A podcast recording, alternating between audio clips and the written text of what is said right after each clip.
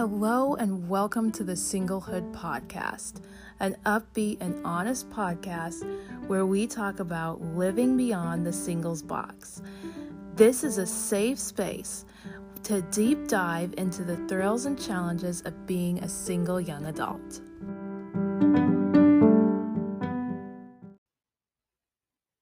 I am branching out to do a couple segments on purity and sexuality. I feel like as singles, these are topics that we grapple with. And in my own experience, these are subjects that often don't get talked about in the church setting. This platform will not be discussing personal views surrounding the church's stance toward purity and sexuality, but it is my heart to be a resource to those inside the church and outside of the church. These are delicate topics, and the views and stance are coming from one person's perspective. I welcome your comments and feedback as I delve into these topics. And if you have young children, know that the following podcast will be addressing sex and sexuality. So, as a follow up to my latest episode on purity, I wanted to get into the more practical side of how to have purity, maintain purity as a single adult. And I think that that is a challenge for probably many of us. It in the society in the culture that we live in, um, especially surrounding sexual purity. And I will make a distinction here because, as I have said previously, I believe that purity is so much more than uh, the sexual aspect, that it, it extends to all aspects of life relationships, work. It's about having integrity and about having the same morals and values across the board. But I really want to get into the nitty gritty, more specific aspect of sexual purity today because it is something that our society and our culture does not value and does not uphold. And it is so easy to be belittled, to be slandered, to be shamed, to be teased for having sexual integrity. And I think another side to this is as singles and as we get older, it is really hard to maintain sexual purity.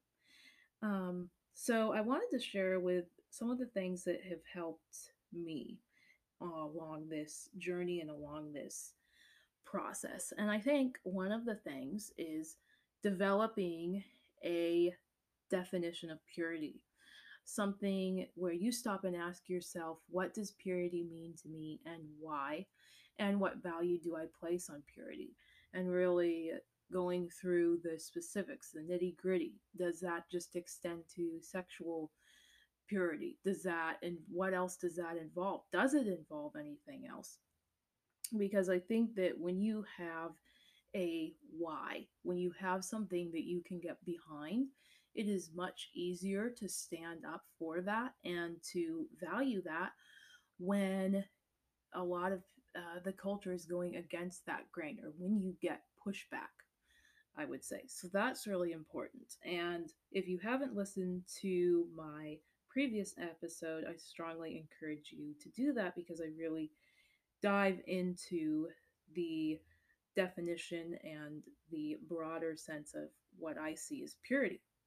Um, so, anyway, developing your purity definition is really helpful. And um, I think something else that is helpful is having a strategy or of things that you can do when you struggle with purity something that I think gets brushed aside a lot is the fact that you won't struggle, and you will. We all struggle. We are humans. We struggle. I struggle. And I don't think that it's helpful to ignore the struggle or to try to push that aside um, or to not deal with it. I think that it's something that needs to be brought to the open and something that can be dealt with. And maybe some of those things are reaching out to friends saying, like, hey, I'm having a hard day. I'm really struggling today. Will you pray for me? Will you, can we talk? Um, maybe it's running, maybe it's drawing and moving, having physical um, stimulation, maybe it's baking. Um, which baking, side note, I find very interesting, is one of the rare things that involves all of your senses. Well, all of your main senses. There are a lot of secondary senses, senses like your sense of time, your sense of balance, but the main senses, taste, touch, smell, sight, that th- sort of thing. Baking involves all of those at one time. And so I think that's a really great idea to be able to engage your senses kind of all at once. Um, but that's just a side note. So, yeah, like I encourage you to take the time to find those things. Maybe it is a diversion for your mind, or maybe it's putting your whether it's uh, desires your your sexual desires your sexual angst whatever it is like having a healthy channel for that. And i think in that it it's healthy because it's enabling you to have a positive channel for that. And it doesn't bring on the shame or the guilt or the negative feelings surrounding having a sexual desire which is not bad at all by the way but I think when you can tie that to something positive, that it really helps you to see your desire in a good light. Um, so that would be another thing is coming up with the things that you have when you struggle. And the another thing that I recently thought about as maybe a secret to having a pure mind because I think it, a lot of stuff starts with the mind, and that is the hardest uh, place to change. But science is showing that the mind can be changed, that there are ways to literally change the way that you think and the channels in your brain. And so, one of the things that has helped me when I date is asking God to give me his thoughts about the guy that I date, um, or the guys that I date, or even myself, because I think we all know that it's very easy when you are in relationship or just alone, whatever, by yourself, to have sexual thoughts or desires. And like I said, that's not a bad thing. Like the desire in itself is not a bad thing.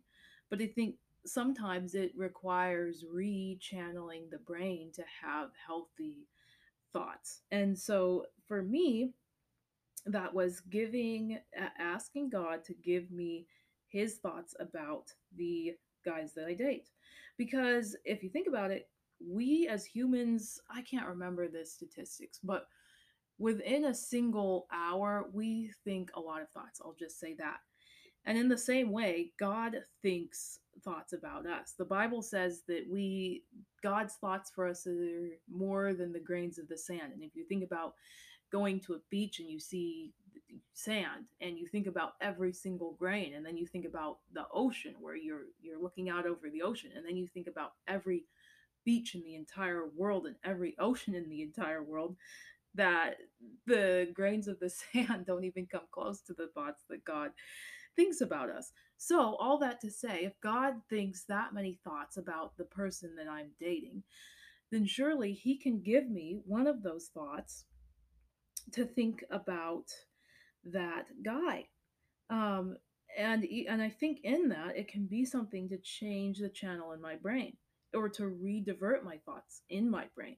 And I know for me, sometimes when I even think like, wow, God thinks that many thoughts about him, then I just pause in awe about the fact that God thinks those thoughts. So it's like thinking about thinking about the thoughts that God has for somebody. And that's been a really healthy diversion.